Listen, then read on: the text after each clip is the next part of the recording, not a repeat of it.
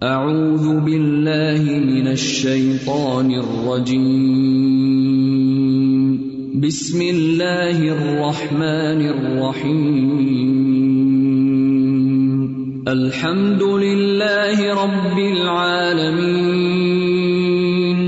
الرحمن الرحیم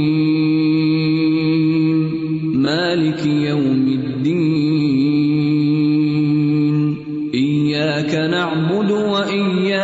ایاک اهدنا الصراط المستقیم صراط الذين أنعمت عليهم غير المغضوب عليهم ولا الضالين.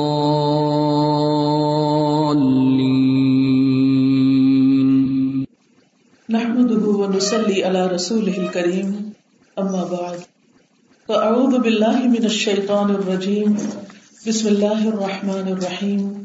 رب اشرح لي صدري ويسر لي امري واحلل عقدة من لساني يفقهوا قولي.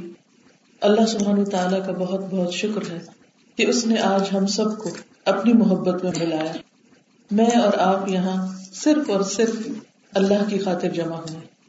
اللہ تعالیٰ سے دعا ہے کہ وہ ہمیں اس محبت اور اس ملاقات کا وہ اجر عطا کرے جس کا اس نے وعدہ کر رکھا ہے۔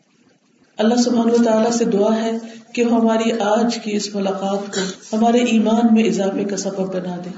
ہمارے عمل میں اضافے کا سبب بنا دے۔ ہمارے گناہوں کی بخشش کا ذریعہ بنا دے۔ ہمارے نیت کے اخلاص کا ذریعہ بنا دے۔ اور ہم سے وہ کام لے لے جو اسے پسند آ جائے۔ اللہ تعالیٰ جن لوگوں نے آج کی اس محفل کے لیے انتظام کیا ہے جو بھی اپنی ایفرٹس لگائی ہیں، میری دل سے دعا ہے کہ اللہ تعالیٰ ان کی ان کوششوں کو اور اس ساری محنت کو قبول فرمائے۔ اور باقی بھی جتنی بہنیں تشریف لائی ہیں، جہاں جہاں سے بھی آئی ہیں، جو جو قدم آج آپ نے اللہ کے راستے میں اٹھایا ہے، اللہ تعالیٰ اس کو قبول فرمائے۔ عزیز بہنوں، آج میں آپ سے بات کروں گی ایک بہت اہم موضوع پر، اور وہ ہے کہ ہمیں کیا چاہیے؟ دنیا کا آرام یا آخرت کا آرام؟ دنیا کا آرام یا آخرت کا آرام؟ دنیا کا انعام یا آخرت کا انعام؟ دنیا کا فائدہ یا آخرت کا فائدہ؟ دنیا کی راحتیں یا آخرت کی راحتیں؟ دنیا کی بلندیاں یا آخرت کی بلندیاں؟ ہمیں کیا چاہیے؟ ہماری پرائرٹی کیا ہے؟ یقینی طور پر ہم سب دعا مانگتے ہیں کہ اللہ ہمیں دنیا میں بھی بھلائی عطا فرما اور آخرت میں بھی بھلائی عطا فرما۔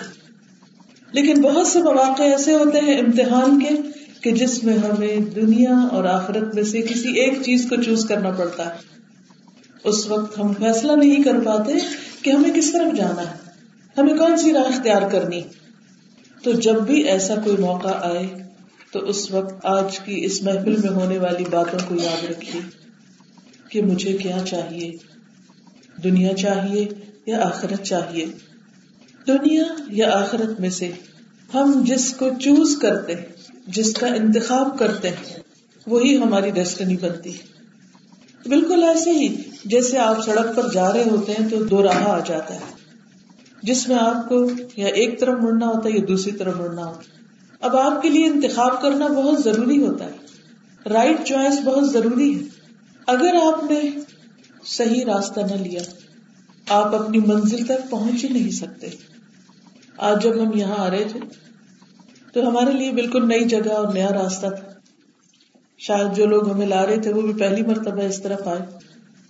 اگرچہ میپ موجود تھا۔ میپ کا بتانے والا بھی موجود تھا۔ ایک نہیں، دو دو لوگ راہ دکھا رہے تھے۔ لیکن اس کے باوجود ہر موڑ پر ایک شک ضرور آیا کہ ہم صحیح راستے پہ جا رہے ہیں یا نہیں۔ پھر ایک دوسرے کو کنفرم کرتے رہے اور بالآخر یہاں تک پہنچ گئے۔ الحمد للہ اللہ کے فضل و کرم سے۔ تو میں مسلسل اس بات پر غور کرتی رہی، سبق سیکھتی رہی کہ اس کو میں اپنے آخرت کے سفر سے کس طرح ریلیٹ کر سکتی ہوں۔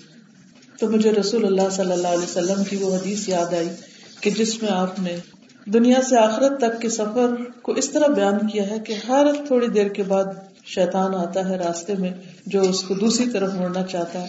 یعنی آپ نے ایک دفعہ ایک نقشہ بنایا زمین پر اور اس میں یعنی جیسے کہ ایک چکور باکس ہوتا ہے اور ایک طرف فرمایا کہ یہاں پر انسان ہے اور دوسرے اس کے اینڈ پر یعنی جہاں وہ باکس ختم ہوتا ہے وہاں پر اس کی آخرت ہے۔ اور جب وہ چلنے لگتا ہے تو درمیان میں آپ نے آڑے خط کھینچے کہ ہر راستے پر شیطان بیٹھا ہوا انسان ایک منزل پار کرتا ہے وہاں ڈسٹریکشن آ جاتی پھر ایگزٹ آ جاتا ہے۔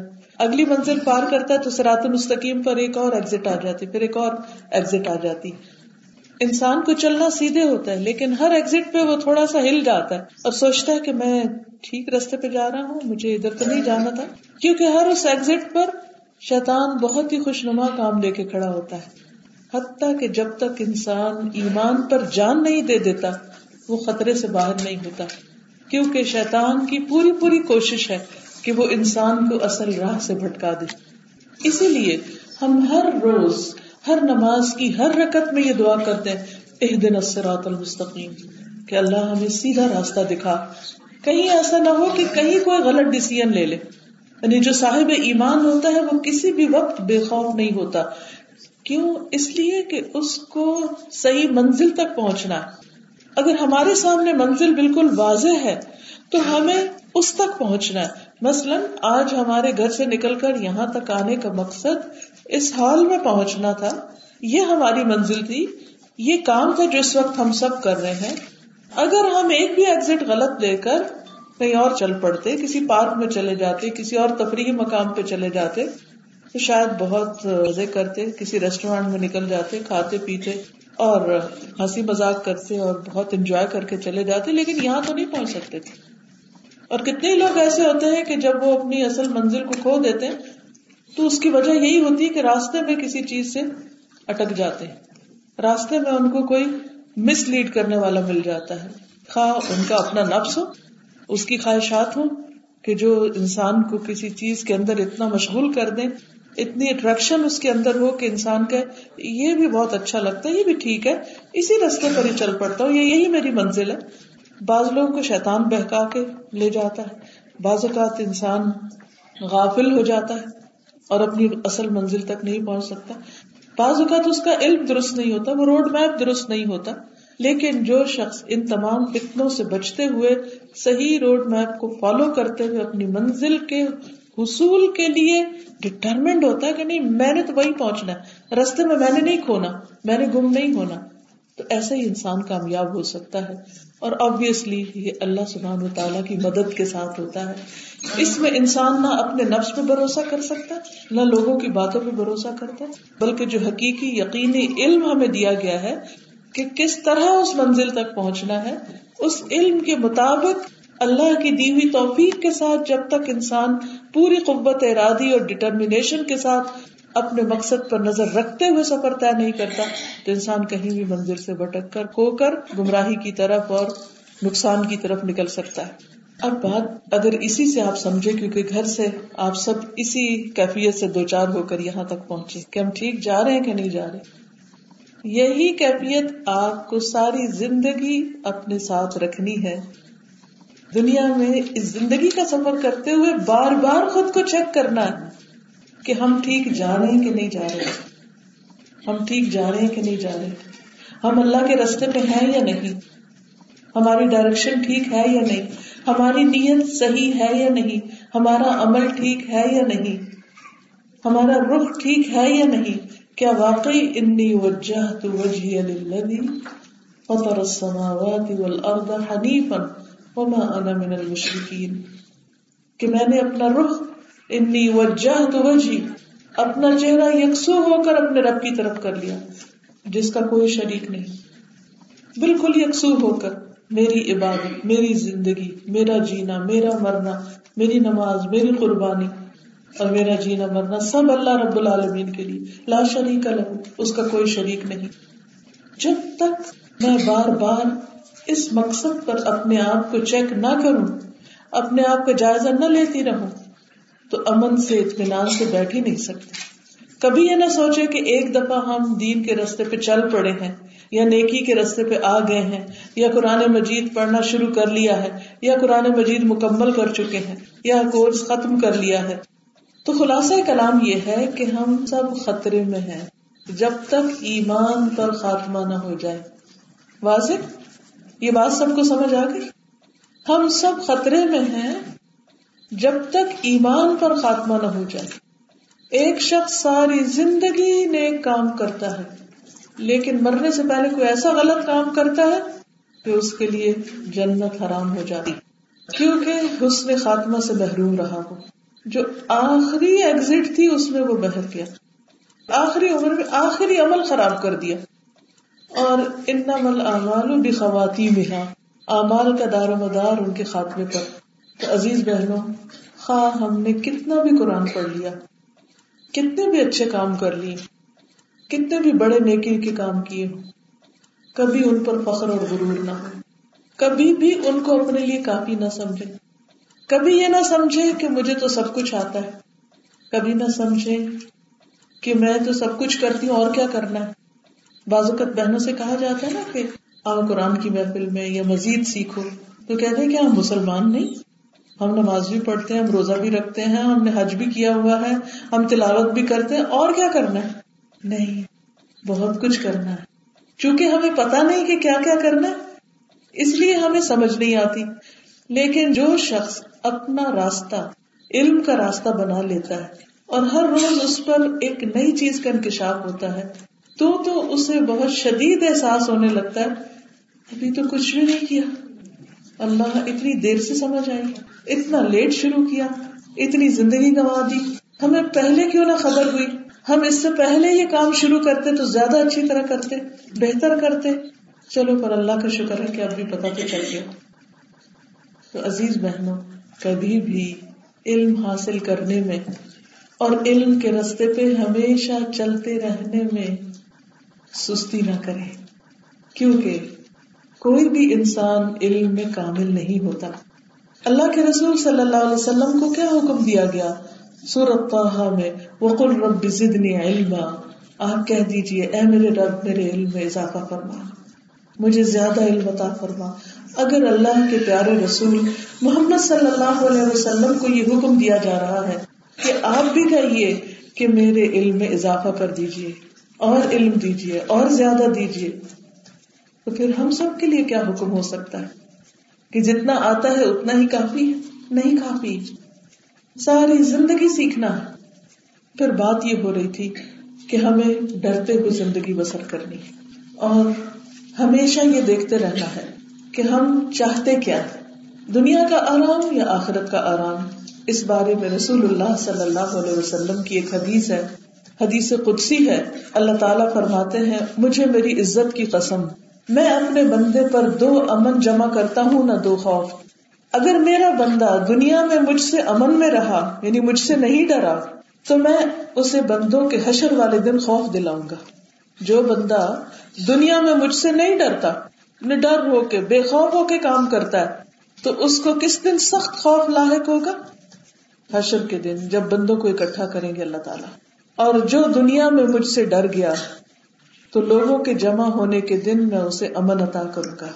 آئیے بہنوں، اپنے دل کا جائزہ لیں کہ ہمارے دل میں اللہ سبحان و تعالیٰ کا ڈر کتنا ہے۔ ہم سب اس بات کا دعویٰ کرتے کہ ہمیں اللہ کا بہت ڈر ہے۔ ہم ڈرتے ہیں۔ لیکن کیا واقعی ہم ڈرنے والے ہم سب کو اس بات کے بارے میں خود کا جائزہ لینا چاہیے کہ کیا ہم اللہ تعالیٰ سے ڈرنے والے ہیں یا نہیں۔ اس کا کیا کرائٹیریا ہوگا؟ کیسے پتا چلے گا؟ کہنے کو تو کوئی بھی کہتے ہو جی مجھے تو ڈر ہے۔ خاص طور پر آپ نے دیکھا ہوگا کہ اگر کسی بندے سے کبھی کہا جاتا ہے کہ خدا سے ڈرو، اب مسئلہ اپنے بچے کو کہتے خدا کا خوف کرو۔ یا کسی اور انسان کو کہتے کہ اللہ سے ڈرو اور یہ نہ کرو۔ تو کہتے تم اپنا کام کرو، تم ڈرو۔ میں ڈرتا ہوں پہلے سے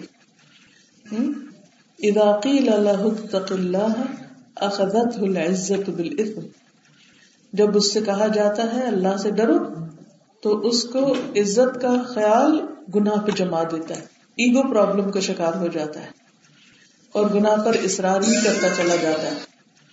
اب آپ دیکھیے کہ پہچان کیا ہے کہ کوئی اللہ سے ڈرتا ہے یا نہیں۔ سورت یاسین میں اللہ تعالیٰ فرماتے ہیں، انما تنذر من اتبع الذکر وخشی الرحمن بالغیب وبشرہ بمغفرت واجر کریم۔ بے شک آپ تو اسی کو خبردار کر سکتے ہیں جو ذکر کی پیروی کرے اور رحمان سے بن دیکھے ڈرے۔ یعنی اللہ تعالیٰ سے ڈرنے والا ہو، وہ نصیحت قبول کرتا ہے۔ وہ ڈرتا ہے، جو نصیحت کی پیروی بھی کرتا ہے۔ تو اس سے یہ پتا چلتا ہے کہ ہمیں اپنا اگر جائزہ لینا ہے، تو یہ دیکھنا ہے کہ جو علم ہم نے حاصل کیا، اس پر ہم عمل کتنا کر رہے ہیں۔ کیونکہ اگر ہم علم پر عمل نہیں کر رہے تو اس کا مطلب ہے کہ ہم اللہ سے ڈرنے والے نہیں ہیں۔ اگر اللہ سے ڈرنے والے نہیں دنیا میں اور اللہ سے ڈر کے دنیا میں زندگی بسر نہیں کر رہے، تو کہیں ایسا نہ ہو کہ عمل کے دن خوف کا شکار ہو جائے۔ اب عمل کے لیے علم یہ ایک بہت اہم نقطہ ہے، کیونکہ بہت سے لوگ علم حاصل تو کر لیتے ہیں اور ان کے پاس علم کی کثرت بھی ہوتی، لیکن وہ صرف دوسروں کو بتانے کے لیے ہوتا ہے۔ خود اس پر عمل نہیں کرتے۔ وہ اوروں کو تو کہتے رہتے ہیں، یہ کرو یہ کرو، لیکن خود نہیں کرتے اور نہ ہی اس کی کوئی کوشش کرتے ہیں۔ ابو دردا ایک صحابی ہے رضی اللہ عنہ، وہ کہتے ہیں، آپ اس وقت تک متقی نہیں بن سکتے جب تک کہ عالم نہ ہو۔ یعنی علم نہ ہو تو تقوی نہیں آتا اور آپ کا علم اس وقت تک خوبصورت نہیں ہو سکتا بیوٹیفائی نہیں ہو سکتا جب تک کہ آپ اس پر عمل نہ کریں۔ یعنی جب تک علم پر عمل نہ ہو اس علم کی خوبصورتی انسان کے اندر نظر نہیں آتی۔ حسن بصری کہتے ہیں، عالم وہ ہوتا ہے جس کا عمل اس کے علم کے مطابق ہو اور جس کا عمل اس کے علم کے خلاف ہو، وہ بس روایت کرنے والا ہے۔ وہ صرف ٹرانسمٹ کر رہا ہے۔ ادھر سے پڑھ، ادھر سے سن، ادھر سے لے اور آگے دے بس دیٹس اٹ وہ اسے اپنے لیے نہیں لے رہا، وہ صرف دوسروں کے لیے لے رہا ہے کہ میں نے ان کو بتانا ان کو بتانا اس کو نصیحت کرنی ہے، لہٰذا میں علم جمع کر لوں۔ تو یہ نیت کا ہی فرق ہو گیا نا۔ تو جب انسان علم کی مجلس میں آئے، علم سے واسطہ پڑے تو پہلی چیز یہ ہونی چاہیے کہ عمل کی نیت سے بیٹھے۔ یا اللہ تو مجھے ایسی چیز سکھا دے کہ جس سے میرا عمل بدل جائے، جس سے میرا دل بدل جائے، جس سے مجھے تیرا قرب حاصل ہو جائے۔ اس لیے نہ بیٹھے کہ میں کوئی اچھی سی بات لکھ لوں تاکہ میں دوسروں کو بتا سکوں۔ یہ مقصد نہیں ہونا چاہیے۔ وہ تو خود بخود جب آپ کا عمل ہو جائے گا تو آپ کا عمل بتا دے گا۔ اور پھر آپ دوسروں کو بتانے میں بھی پورا یقین اس وقت رکھیں گے جب آپ اس کا ایکسپیرئنس کر چکے ہوں گے۔ مثلاً اس کو آپ اس مثال سے سمجھ سکتے ہیں۔ آپ کھانا پکانے کی کوئی ریسیپی کہیں سے پڑھتے ہیں یا کہیں سے سنتے ہیں۔ پھر کسی مجلس میں کوئی بات ہو رہی ہوتی ہے تو وہ شخص کہتا ہے کہ مجھے یہ ریسیپی چاہیے۔ تو آپ کہتے ہیں مجھے معلوم میں آپ کو بتاتی تو آپ وہاں سے پڑھ کے اس کو بتا دیتے ہیں۔ اور ایک یہ کہ آپ نے وہ چیز، جو ریسیپی آپ نے جانی، اس کو اتنا استعمال کیا، اس کی اتنی پریکٹس ہے آپ کو۔ اور پھر آپ وہ دوسرے کو بتاتے ہیں۔ فرق کس چیز کا ہوگا دونوں بتانے میں؟ جس علم پر آپ نے عمل کیا، جس ریسیپی کو آپ نے تجربہ کیا ایکسپیرئنس کیا، اس کا کھانا بنایا، اس کو بتانے میں اور جو آپ نے بنایا ہی نہیں، اس کو بتانے میں کتنا فرق ہے؟ فرق ہے نا؟ بتانے والے میں بھی فرق آ جاتا ہے نا پھر۔ جس نے عمل کیا ہو، جس نے وہ چیز بنائی ہو، اس کے اندر وہ یقین ہوتا ہے۔ وہ اس کھانے کی لذت منہ میں محسوس کر رہا ہوتا ہے جب وہ بتا رہا ہوتا ہے۔ وہ اس کے بتانے کے انداز سے جھلک رہا ہوتا ہے۔ اس کو اتنا کانفیڈینس ہوتا ہے، اس کی آنکھیں چمک رہی ہوتی ہیں۔ اس کا چہرہ جگمگا رہا ہوتا ہے جب وہ اس علم کی بات دوسروں تک پہنچاتا ہے، کیونکہ اس نے اس پر عمل کر رکھا ہے۔ اس نے اس فوڈ کا وہ جو بنانے کا طریقہ بتا رہا ہے، وہ اس نے خود کھا رکھی ہے۔ اس نے چکھ رکھی ہے، اس کا تو مزہ ہی کچھ اور۔ لیکن جس نے نہ اس کو پکایا، نہ تجربہ کیا، نہ کسی کو بناتے دیکھا۔ وہ بس ایک رسالے سے پڑھ کے دوسرے کو سنا رہا ہے۔ تو آپ دیکھیں گے کہ اس کے بتانے میں کوئی روح نہیں ہوگی، کوئی مزہ نہیں ہوگا، کوئی خوشبو نہیں ہوگی۔ تو اس لیے جب آپ کوئی علم حاصل کریں، تو عمل کی نیت سے کریں۔ جب عمل ہو جائے تو بتائیں۔ اسی لیے آپ دیکھیں کہ امام محمد بن حنبل نے ہجامہ کروایا تھا صرف کس لیے؟ کہ انہوں نے وہ حدیث لکھنی تھی کہ میں پہلے تجربہ تو کروں۔ وہ ہر حدیث پر خواہ ایک دفعہ عمل کرتے، لیکن کرتے تاکہ میں جب اس کو لکھوں تو اس کا لکھنا میرے حق میں حجت و خلاف حجت نہ ہو۔ تو آپ جتنے چاہیں نوٹس بنائیں، بڑی بڑی کوٹیشن ڈالیں، لیکن اگر وہ صرف آپ پڑھنے کے لیے لکھ رہے ہیں، بتانے کے لیے لکھ رہے ہیں، تو اس کا مزہ نہیں ہوگا۔ تو علم کا نور سینے میں جب اترتا ہے، جب انسان اس پر عمل کرتا ہے۔ حسن بصری کہتے ہیں، جو شخص علم میں لوگوں سے برتر ہے، وہ اس بات کے لائق ہے کہ عمل میں بھی لوگوں سے برتن یعنی اس کا اخلاق، اس کا طور طریقہ اور اس کا چلنا پھرنا، ہر چیز دوسروں سے فرق ہو۔ مثلاً ہم نرمی کے بارے میں بہت سی احادیث پڑھتے ہیں۔ ایک حدیث میں آتا ہے کہ جو نرمی سے محروم کر دیا گیا، وہ ہر خیر سے محروم کر دیا گیا۔ اب جس نے یہ حدیث پڑھی ہے، وہ کیا کرے گا؟ کہ ہر خیر حاصل کرنے کے لیے نرمی اختیار کرے گا۔ لیکن کتنے لوگ معاملہ کرتے وقت لوگوں سے نرمی برتتے ہیں؟ کتنے لوگوں کے کلام میں خیر خواہی ہوتی؟ کتنے لوگوں کے اندر ایک محبت کی چاشنی ہوتی ہے جب وہ دوسرے سے معاملہ کر رہے ہوتے ہیں؟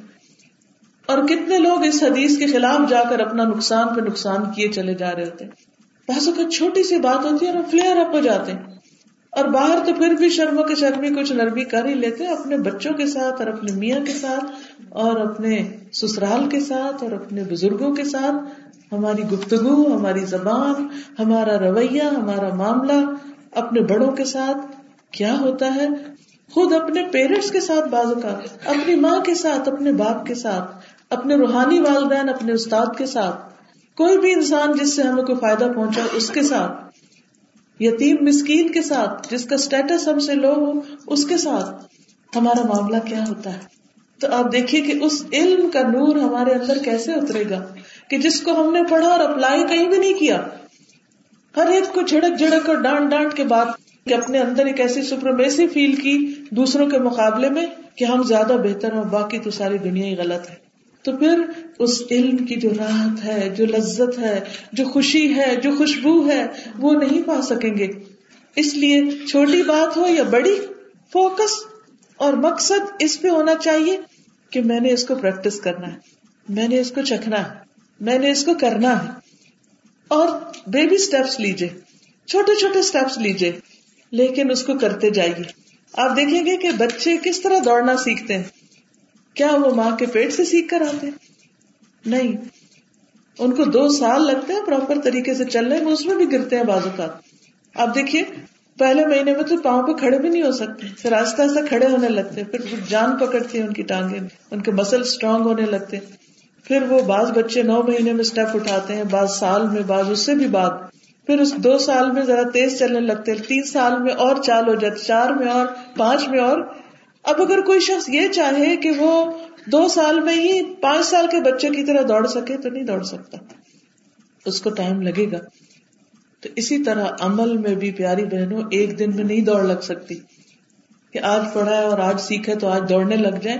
ٹھیک ہے، اس میں ہم بیبی اسٹیپس لیں گے، ایک ایک چیز پہ کرتے جائیں گے، کرتے جائیں گے ان شاء اللہ قدم جمتے جائیں گے اور پھر آپ دیکھیں گے کہ ایک دن آپ نیکی کے رستے میں دوڑ لگا دیں گے، کیونکہ آپ بہت سارے کام اس کے آلریڈی کر چکے ہیں۔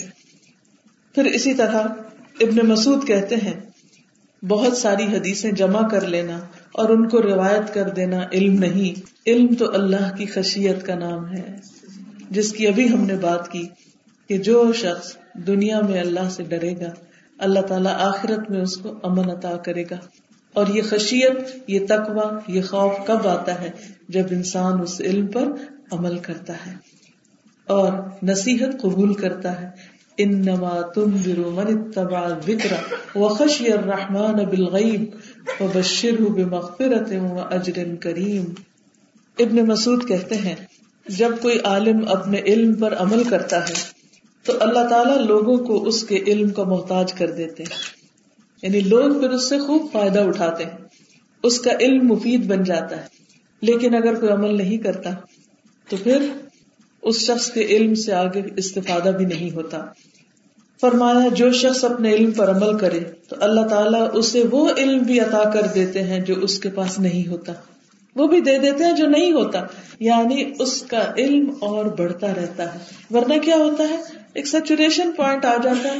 اچھا اور کیا سیکھے اب تو لگتا ہے کچھ سمجھ نہیں آتی کہ مزید کیا کرے تو اس لیے بہت ضروری ہے کہ ہم تھوڑا سیکھیں یا زیادہ سیکھیں، اس پر عمل کرتے رہیں اور کب تک کرتے رہیں؟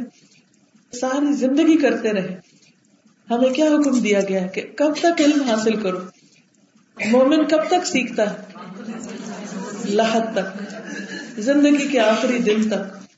کتنے ہی ائمہ کرام ہے جن کی حالت نظر کا وقت آ گیا۔ لیکن جب ان کی عیادت کے لیے کوئی عالم حاضر ہوا، تو اس وقت بھی انہوں نے ان سے مسئلہ پوچھ لیا۔ کیونکہ علم کا راستہ جنت کا راستہ ہے۔ اسی طرح ایک امام تھے کہ ان کے پاس جب ان کی وفات کا وقت قریب آیا اور موت کی بے ہوشیوں میں تھے، تو بیچ میں سے ان کو ہوش آئی۔ تو دیکھا کہ ایک دوسرے عالم ان کے پاس کھڑے۔ تو وہ ان سے فوراً وراثت کا مسئلہ پوچھتے۔ اور وہ ان کو بتاتے اس کے بعد وہ گھر سے نکلتے، تھوڑی دیر آگے جاتے ہیں، تو پیچھے سے رونے کی آواز آتی کہ دنیا سے رخصت ہو چکے۔ اس حد تک لوگوں نے اس حدیث پر عمل کیا۔ عزیز بہنوں، ہم اپنے بارے میں دیکھیں کہ ہر روز ہم کیا سیکھتے ہیں، کیا پڑھتے ہیں، کیا سنتے ہیں۔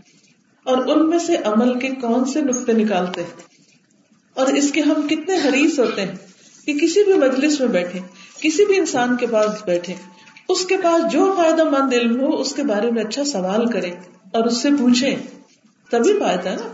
مثلاً اگر آپ کا بینک بھرا ہوا ہے، آپ کا اکاؤنٹ ملینز میں ہے، لیکن اگر آپ اس میں سے کچھ نکالتے ہی نہیں، لیتے ہی نہیں خرچ ہی نہیں کرتے، تو وہ ملین کس کا ہو جائے گا؟ اگر تو بچوں کو پتا ہے، تو بعد میں بانٹ لیں گے۔ نہیں تو بینک والے ہی فائدہ اٹھائیں گے۔ کیا حاصل ہوگا؟ کچھ بھی نہیں۔ اسی طرح اگر علم میں سے خرچ نہیں کرتے یعنی اس پر عمل نہیں کرتے، اس سے فائدہ نہیں اٹھاتے، تو وہ پھر آخرت میں بھی فائدہ نہیں دے گا، بلکہ انسان کے خلاف حجت بن جائے گا۔ تو علم خشیت پیدا کرتا ہے۔ علم اللہ کا ڈر پیدا کرتا ہے۔ جیسا کہ قرآن مجید کی ایک اور آیت آتی ہے۔ انما یخش اللہ من عباده العلماء۔ بے شک اللہ سے ڈرتے ہیں اس کے علم والے بندے۔ اگر ہم چاہتے ہیں کہ آخرت میں امن سے رہیں تو کیا کرنا ہوگا؟ دنیا میں ڈر کے رہنا ہوگا۔ کس سے ڈر کے؟ لوگوں سے نہیں، اللہ سے ڈر کے۔ اگر ہم چاہتے ہیں کہ ہمارے اندر اللہ کا ڈر پیدا ہو تو کیا کرنا ہوگا؟ علم حاصل کرنا ہوگا۔ بات واضح؟ یعنی دو میں سے ایک ڈر تو دیکھنا پڑے گا۔ یا دنیا کا یا آخرت کا۔ اگر ہم چاہتے ہیں کہ دنیا میں ڈر کے رہے تو آخرت کا ڈر، آخرت کا خوف آخرت کی پریشانی ختم ہو جائے گی۔ وہاں امن سے بیٹھے ہوں گے۔ وہ فل غرفات پھر امن، پرسکون، خوش۔ اور اگر ہم دنیا میں بے خوف ہو کے جی رہے جو دل میں آتا ہے بولتے ہیں، جو دل میں آتا لکھتے ہیں، جو دل میں آتا کسی کو کہتے ہیں، جو دل میں آتا کھاتے ہیں، حرام ہے، حلال ہے، جو جی چاہتا ہے کرتے ہیں۔ تو اس کا مطلب ہمیں کوئی ڈر نہیں ہے۔ اللہ سے ڈرنے والا سوچ کے بولتا ہے۔ اللہ سے ڈرنے والا سوچ کے معاملہ کرتا ہے کسی کے ساتھ۔ تو جب اللہ کا ڈر دل میں آ جاتا ہے، تو پھر انسان کی ساری زندگی بدل جاتی۔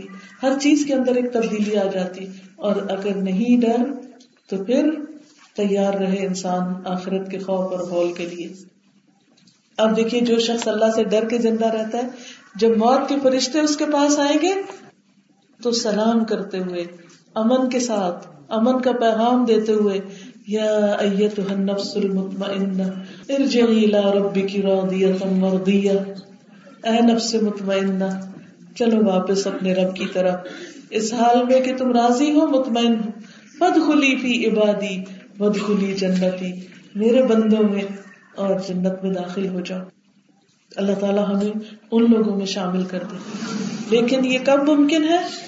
جب انسان دنیا میں اللہ سے ڈرتے ہوئے زندگی بسر کرے، کسی کا حق نہ مارے، کسی کے اوپر الزام تراشی نہ کرے، کسی کی غیبت نہ کرے، کسی کی چگلی نہ کرے، کسی کو تانے نہ دے، کسی کا دل نہ توڑے۔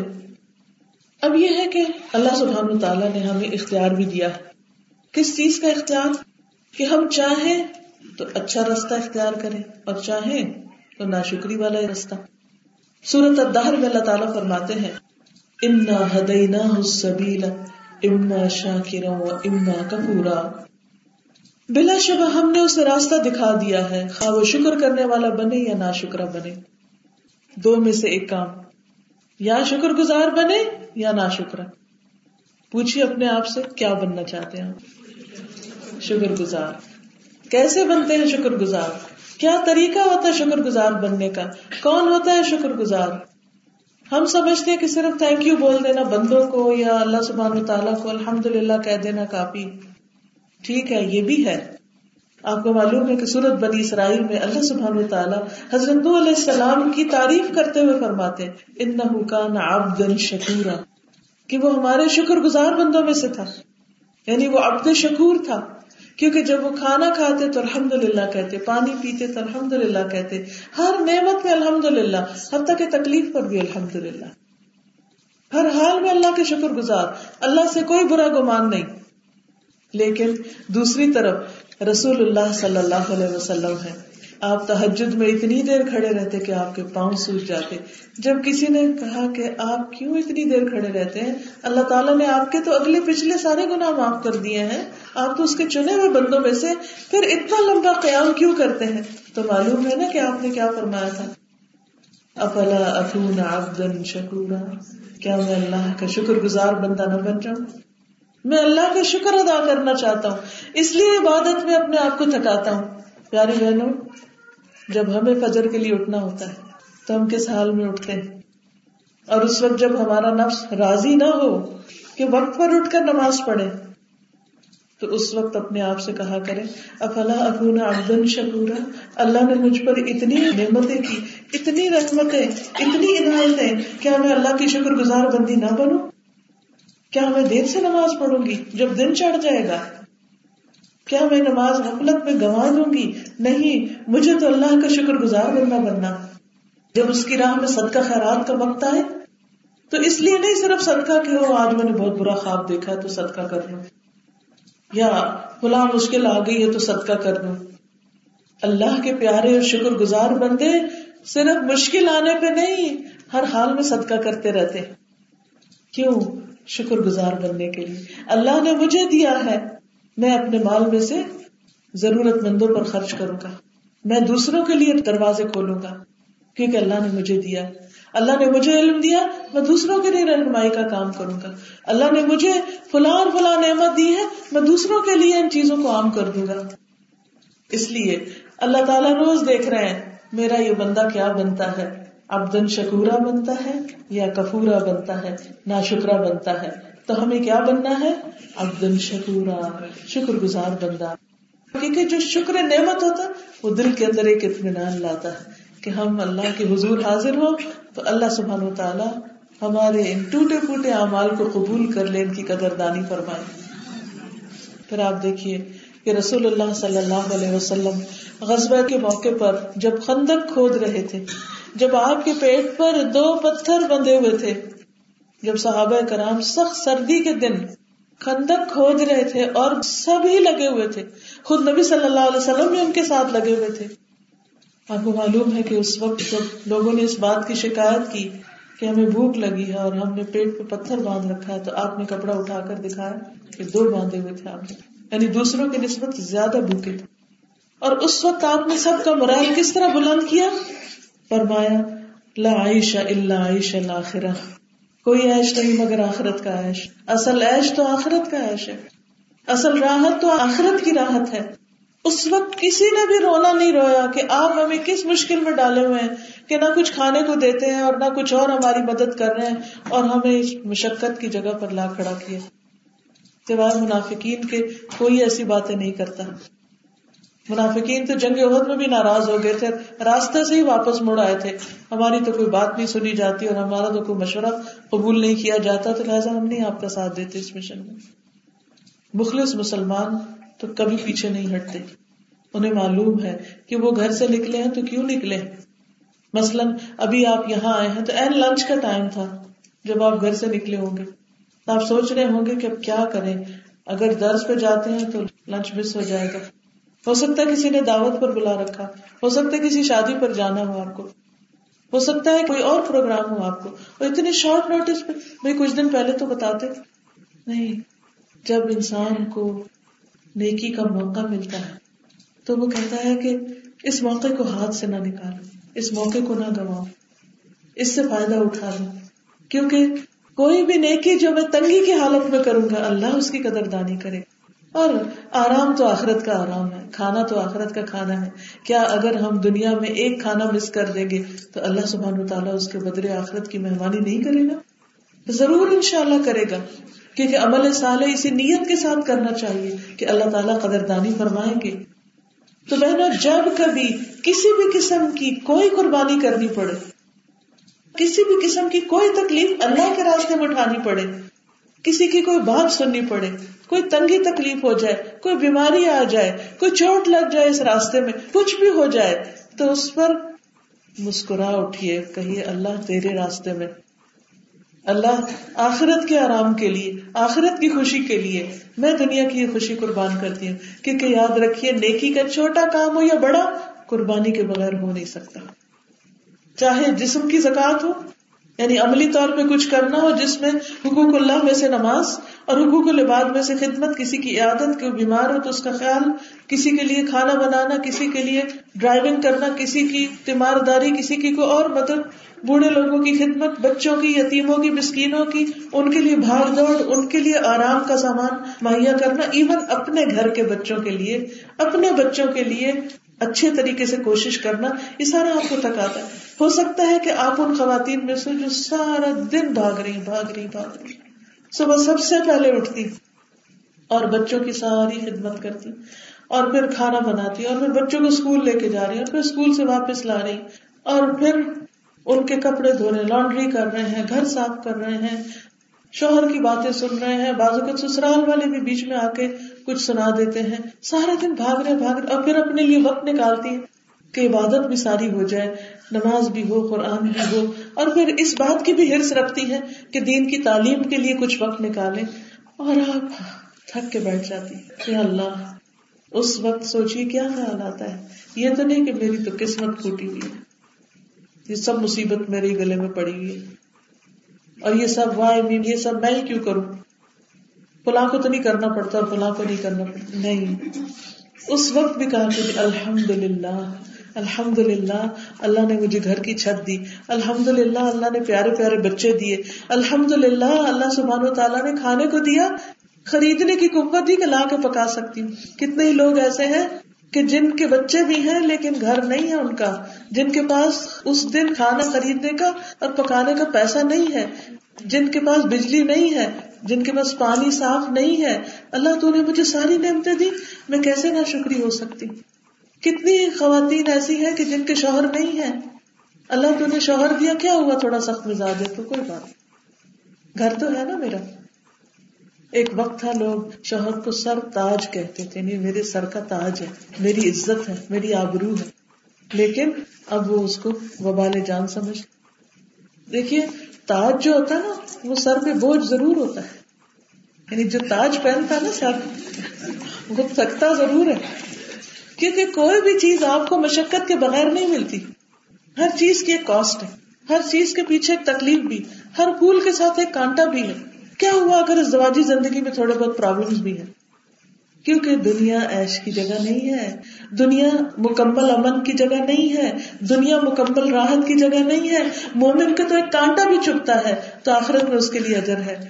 کس طرح ہم ان ساری چیزوں سے بے خوف ہو سکتے جس کی سوچ درست ہوگی، جو ساری تھکاوٹ پر اللہ کا شکر ادا کرے گا، اللہ اس کے لیے آخرت میں عمل لکھ دے گا۔ اگر صرف دنیا کے عیش و عشرت کے پیچھے بھاگنا ہی زندگی ہوتی تو نبی صلی اللہ علیہ وسلم اپنی پیاری بیٹی فاطمہ کے لیے رضی اللہ تعالی عنہ دنیا بھر کے عیش و عشرت کے سامان اکٹھے کر دیتے۔ لیکن آپ نے ان کے لیے جب ایک موقع پر غلام آئے اور وہ لینے کے لیے آئے تو آپ نے ان کو نہیں دیا۔ اور کہا اچھا فاطمہ، تھک جاتی تو یہ تصویرات پڑھ لیا کرو، تمہاری تھکاوٹ دور ہو جائے گی۔ نہ انہوں نے کہا، میں دنیا کی بدقسمت عورت ہوں، سب لوگ تو غلام اور خادم لے کے جا رہے ہیں اور میرا باپ کس قسم کا باپ ہے؟ مجھے تو کچھ بھی نہیں دے رہا۔ نہیں۔ کتنی پیاری چیز دی ان کو۔ اللہ کا ذکر اور اللہ کی تصبیحات کا نسخہ بتایا۔ تو جو خواتین حضرت فاطمہ کے نقش قدم پر چل رہی ہیں اور ان کو گھر کے کاموں میں کوئی ہیلپ نہیں، کسی قسم کی کوئی مدد نہیں، اور وہ تھک ہار جاتی ہیں اور کوئی اپریشیٹ بھی نہیں کرتا، تو اس وقت وہ اپنے رب کو پکارا کرے۔ رب تو دیکھ رہا ہے نا۔ یہ دن رات گاڑی چلا رہی ہے، تیرے لیے چلا رہی ہوں۔ رب، تو دیکھ رہا ہے، یہ پکا رہی ہوں صبح شام تیرے لیے پکا رہی مجھے تجھ سے اجر چاہیے۔